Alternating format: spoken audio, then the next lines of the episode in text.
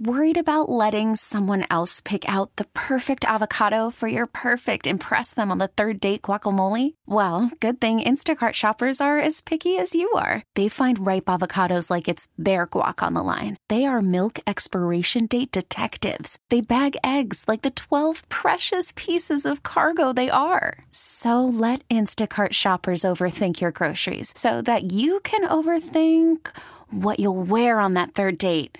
Download the Instacart app to get free delivery on your first three orders while supplies last. Minimum $10 per order, additional term supply. I'm Sandra, and I'm just the professional your small business was looking for. But you didn't hire me because you didn't use LinkedIn jobs. LinkedIn has professionals you can't find anywhere else, including those who aren't actively looking for a new job but might be open to the perfect role, like me.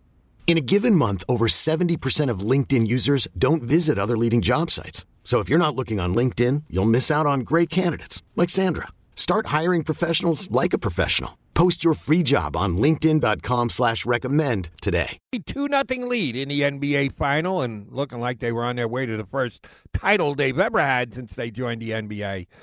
You know, they've kind of gotten sidetracked these last three games by the Milwaukee Bucks, and credit to the Bucks for everything they've done so far but we want to take a look at it through a Phoenix lens. Here to lend that helping hand is the host of their pre and post game show on 98.7 Arizona Sports, Jon Bloom. Jon Jody Mac here. How you doing, bud?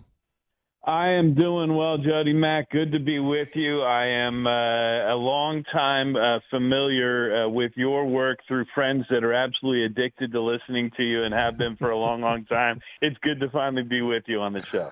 My pleasure. No, thank you for coming on board. Um, how difficult was last night's postgame show?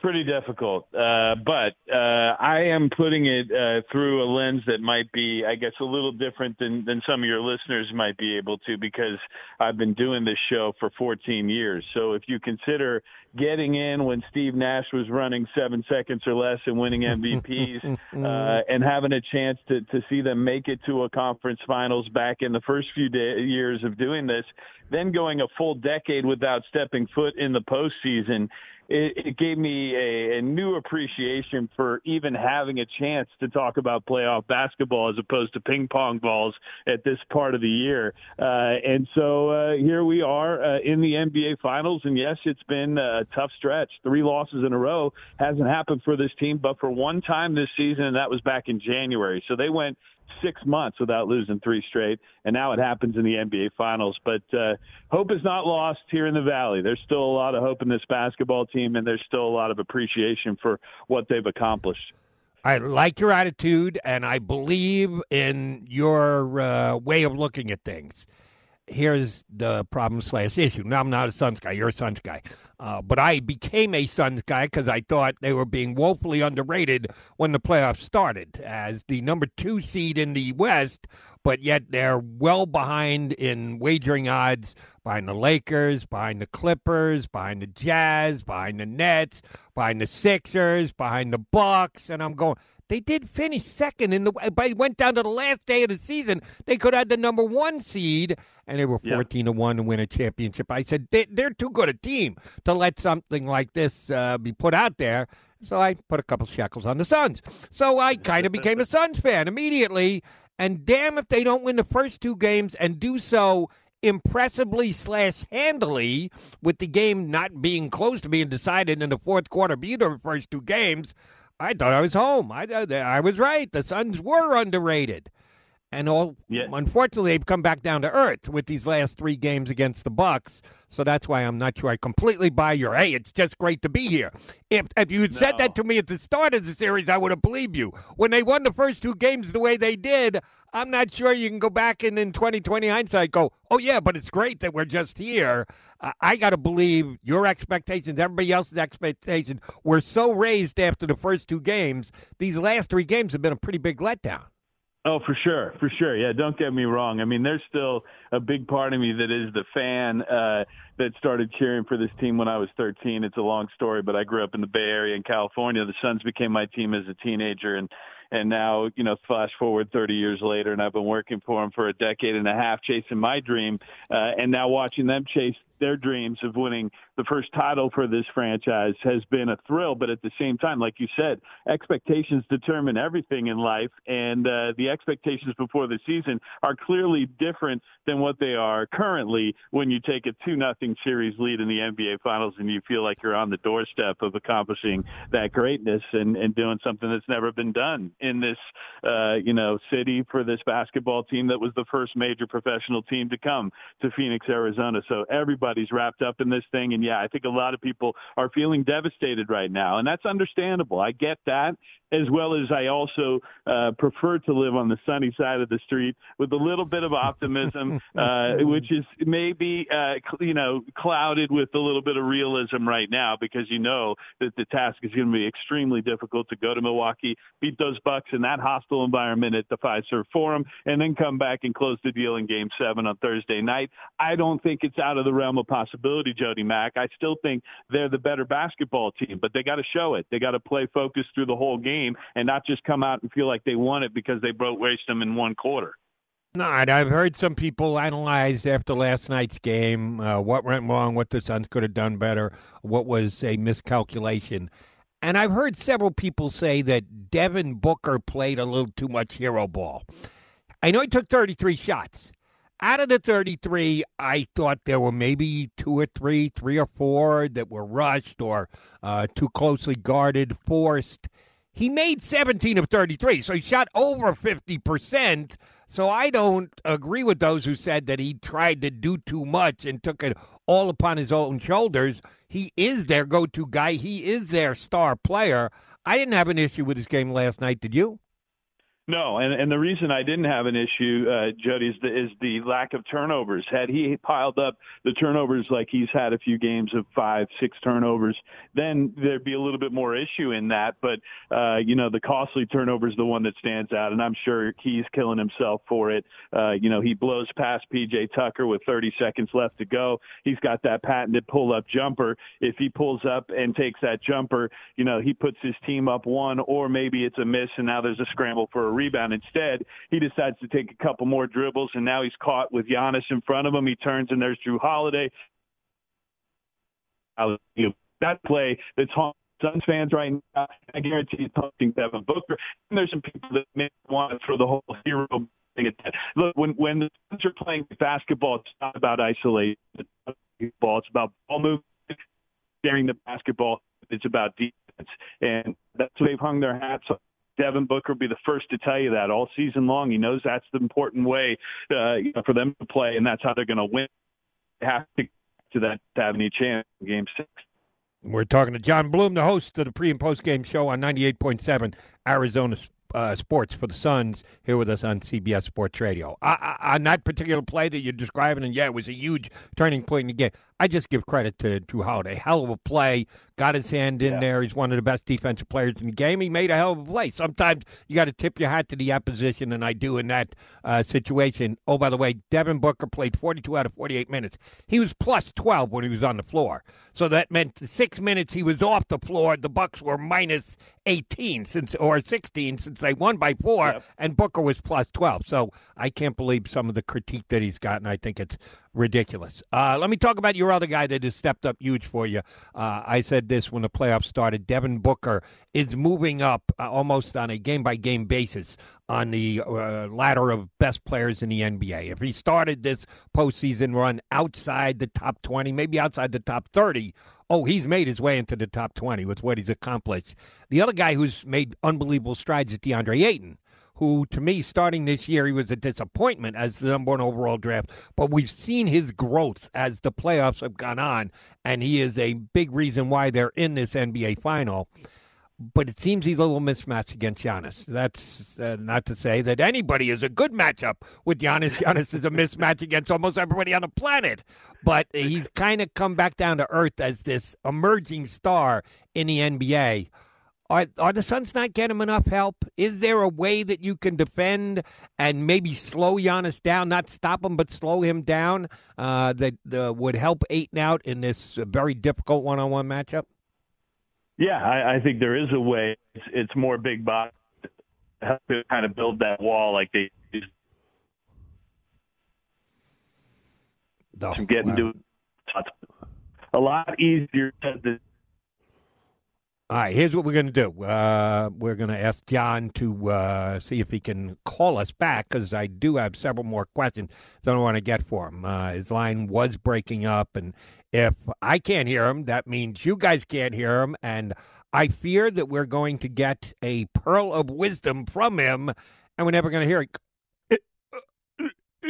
that's what's going to happen. So uh, we're going to hang up on Jon. We're going to try and call him back quickly and see if we can get him back on because uh, I do want to talk about what it's going to be like going into that building in game number six. While I think it's a daunting task, uh, Milwaukee's been very good at home here in the postseason.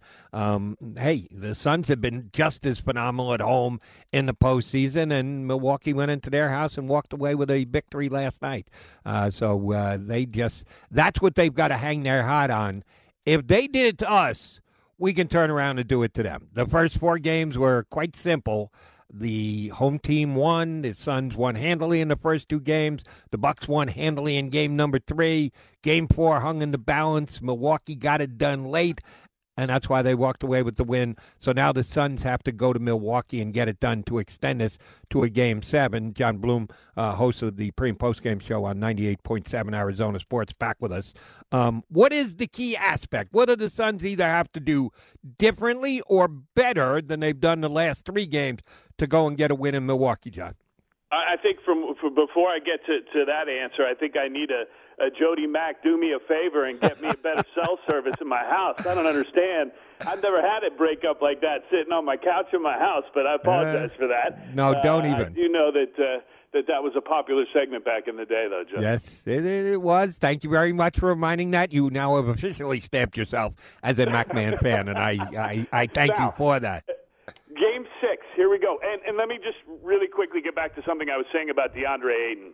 Yes, um, please. I think that he has already, you know, come a long ways. But as you probably know, when you're the number one pick, first of all, you're set up to fail to begin with because the expectations are usually abnormally high for somebody that's usually a teenager. And that was the case for him. But not only was he a teenager, he was a teenager who didn't start playing basketball really till his teenage years at 12 years old in the Bahamas. And then he comes over here, and now here he goes. And he's on this fast track, and, and everybody's telling him how great he is.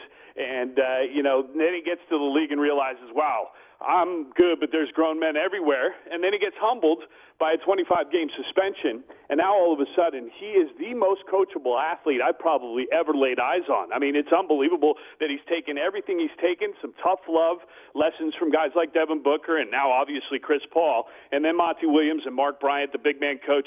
And he has come so far. Defensively, he's the anchor of this team. Offensively, he's been unbelievable. I mean, the, the records he's set with his efficiency in this playoffs is something I don't think anybody saw coming, and yet he's still 22.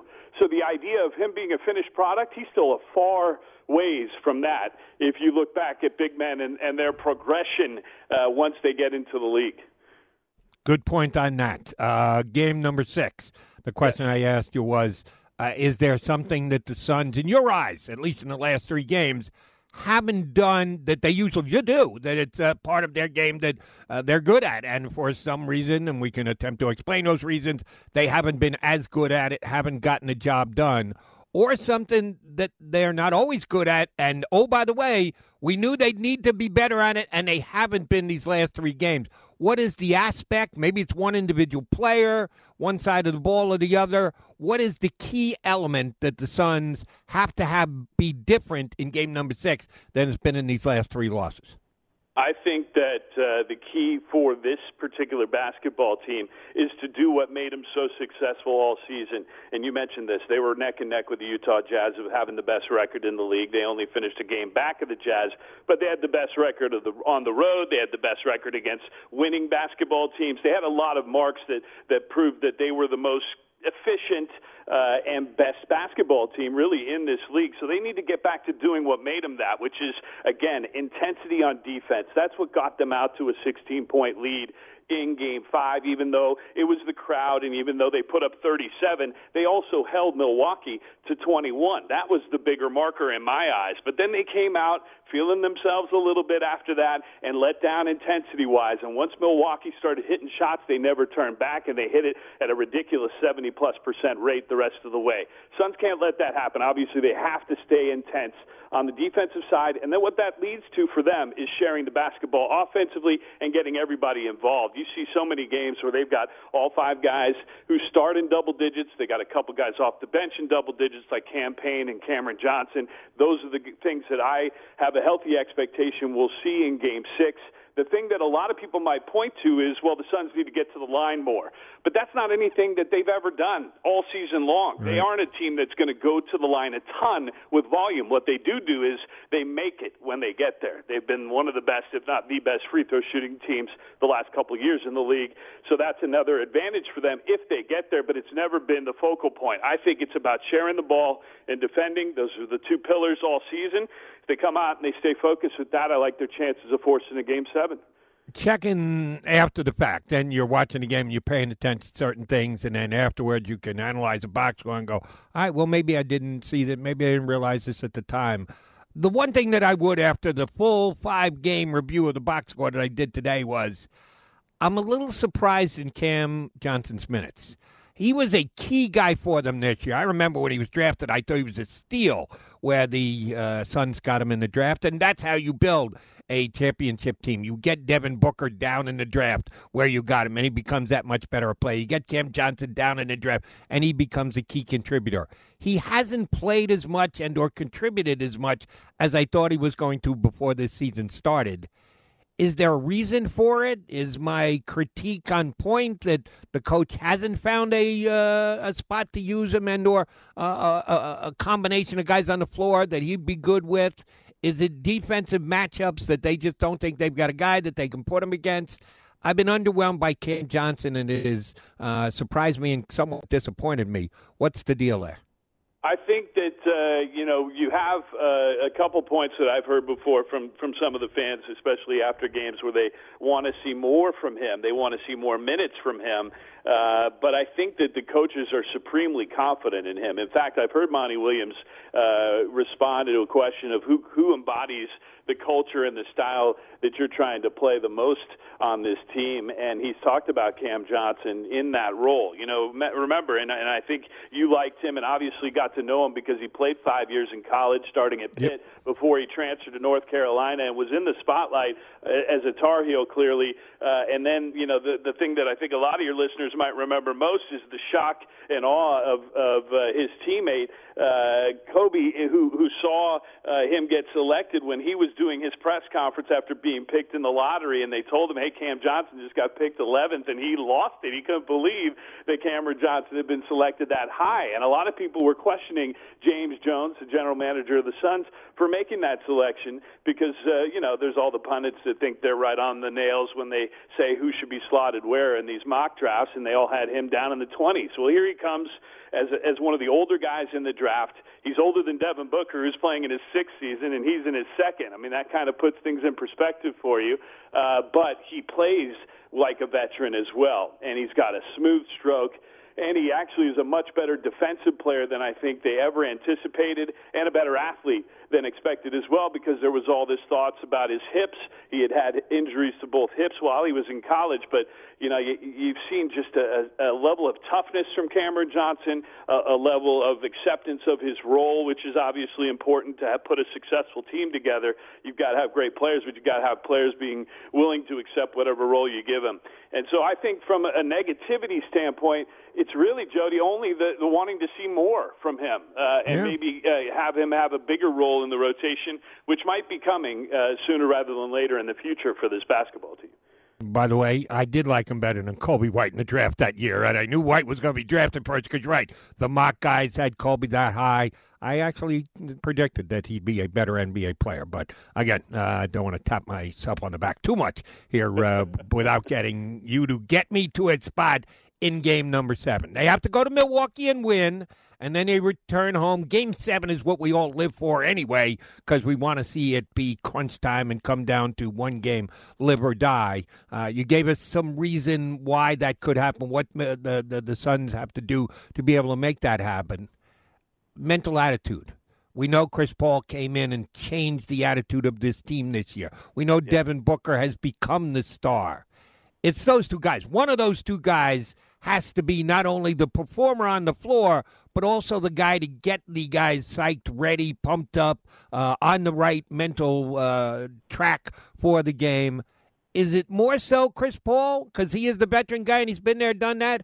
Or is it more Devin Booker because, let's be honest, he's the star of the team. As good as Chris Paul is, Devin Booker is the star. Who's going to be the guy who's going to rally this group together if they're going to go into Milwaukee and win? Question, and I'm going to say it's both, but it's in different ways. It's Chris Paul from the vocal standpoint because that dude just doesn't stop talking. I mean, if you've ever watched, even when he's on the sidelines, he's just running his mouth constantly, and his teammates have talked a lot about that, but they've also been the perfect mix. He's got the right group around him that wants to pay attention and listen and knows, uh, you know, what he brings to the table and how valuable it is. So it's Chris Paul from the vocal standpoint, and it's Book from putting it down on the floor. It's Devin Booker going out there and making plays, both sides of the ball, offensively and defensively. He's the guy that's that juggernaut that that kind of everything else feeds off of, uh, and he also makes plays for all his teammates too. I know you've realized that ability. You know, otherwise you probably wouldn't be calling him a star because you're not just a star when you're when you're a one-trick pony. You've got to be able to do multiple things, and I think people are starting to realize that D Book does that, and uh, it's it's a really exciting thing for Suns fans because you know, like you said, he was he was a draft pick. He was a guy that we got to see come in. wasn't even a starter on his college team because it was an all-star team with Coach Cal in Kentucky his one year there, and then he comes here and and, and quickly uh, establishes himself as the face of this franchise. Obviously, a young franchise and, and a franchise that uh, was full of young players, I should say. Uh, but then to go and help construct this team, which he did with his relationship with Chris Paul, convincing CP3 to come here and take him to this level was something that uh, you know I don't think anybody on Planet Orange really saw coming at this point, and everybody is just loving every second. But uh, now they've got to bounce back. They got to force that game seven so we can all be in the middle of the sports universe, right? And uh, that, like you said, everybody lives for game sevens. If you've heard this gem, which we're now calling Footprint Center. Uh, if you've heard it through the playoffs, I can't even imagine what it would be like in a game seven situation yeah. in the NBA Finals. Yeah, one quickie aside. How, how, when, where, why did they change the name of the arena before last night's game? that's called that's called leverage, man. If you're going to do a deal to sell the naming rights, waiting to have your team be in front of the world in the NBA Finals is not bad timing from my standpoint. So yeah, they just they've been working on this deal actually all season long. Uh, it's been we've been referring to it as Phoenix Suns Arena once the uh, last contract ran out. So the question was always who's going to have the naming rights of this thing and when when is it going to come down? And it's a super exciting announcement they made this week with a startup company from here in the Valley called Footprint, uh, and their main objective is to get rid of single-use plastics and make uh, the world a, a, a better place, basically from an environmentally friendly standpoint, a sustainable standpoint for arenas and, and places all over, uh, you know, this country and the world that are serving big audiences. Uh, and and so I think it's a it's a great thing that, that they're the partner. It's a great thing that they've you know got a, a unique name to this thing. Uh, I'm sure there'll be some nicknames that come out of it as well down the road. But right now, hopefully, it'll be the home of the next NBA champions. Now, there's a pre and post game show host for you. To turn an innocuous question by a national uh, guy who gets him on as a guest into a sales pitch is unbelievable. to be able to do that on the fly, the guy's a flat out talent. Jon, great stuff. We appreciate you coming on with us tonight. Um, don't know who indoctrinated you into do me a favor, but I will tell them thanks uh, when I see them next. Thanks for coming on with me tonight, buddy. I appreciate it. You bet. Thanks for having me, Jody Mac. This episode is brought to you by Progressive Insurance. Whether you love true crime or comedy, celebrity interviews or news, you call the shots on what's in your podcast queue. And guess what? Now you can call them on your auto insurance too with the Name Your Price tool from Progressive. It works just the way it sounds. You tell Progressive how much you want to pay for car insurance, and they'll show you coverage options that fit your budget. Get your quote today at progressive.com to join the over 28 million drivers who trust Progressive. Progressive Casualty Insurance Company and Affiliates. Price and coverage match limited by state law. We really need new phones. T Mobile will cover the cost of four amazing new iPhone 15s, and each line is only $25 a month. New iPhone 15s? Only at T Mobile get four iPhone 15s on us and four lines for 25 bucks per line per month with eligible trade in when you switch.